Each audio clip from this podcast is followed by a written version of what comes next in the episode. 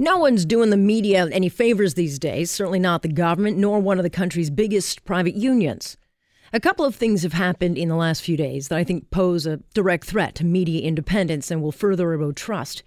Jerry Dias, head of Unifor, the biggest private sector union in Canada, issued a direct threat to Andrew Scheer. Dias pushed out a tweet showing a photo of himself and his union executive board and a caption reading, The Resistance. Welcome to Andrew Scheer's worst nightmare. He states the union is planning for the next election and will stop sheer stupidity. So, what's the problem? There's a few. Unifor just happens to be the same private union that represents thousands of Canadian journalists in this country, and in that one tweet breathes life into the view that the media is biased. It rightfully got pushback from folks like David Akin, who called it what it is stupid. He writes, I am a member of this union as a condition of my employment, and I cannot stress enough how stupid an idea this is for a union that represents journalists. For what it's worth, I'm committed to reporting vigorously and comprehensively on all third party political spending. Akin's right to push back. As a political reporter, it's not a good look to have your union take a political position. It strikes at the very heart of expected neutrality, especially those covering politics. I'm not a member of this union, but if I was, I'd be pissed not just because it puts reporters in a direct conflict of interest, but because as reporters, a reporter's dues should not be spent on political activism. That is not what dues are for. Justin Trudeau just finished telling the world stage how important it is to have a free, robust, and trusted press. He's right about that. But he's also saying that knowing full well that he has the country's biggest media union now in his back pocket.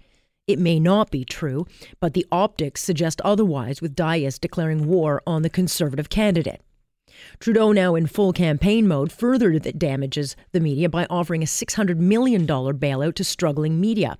That's not to suggest that journalists can be paid off, but the mere appearance strikes at the very core of trust and neutrality. Local news matters, and it's been hurting for years, but the privates have made it work. They scrimp, save, double up on work, and they work on a very strict budget. But they get it done. If the government truly wants to help the media, why don't you reduce archaic regulations, offer tax credits for subscription purchase? If the government truly wants to help the media, why don't you, I don't know, disband the bloated CBC or force them to go ad free? On top of the billion dollar handouts this bloated Crown Corp gets, it also takes 368 million in TV and digital ads. They take that away from the private broadcasters. With a billion dollar handed to them every single year, the CBC should not be competing against the privates. It's created a very lopsided field. And in 2018, there's zero need to be allowing the CBC to be both the beggar and the thief. We absolutely need a free and independent media. And in a time when trust is well, at an all time low, the question for many will become how can a journalist remain independent if they can't bite the hand that is feeding them?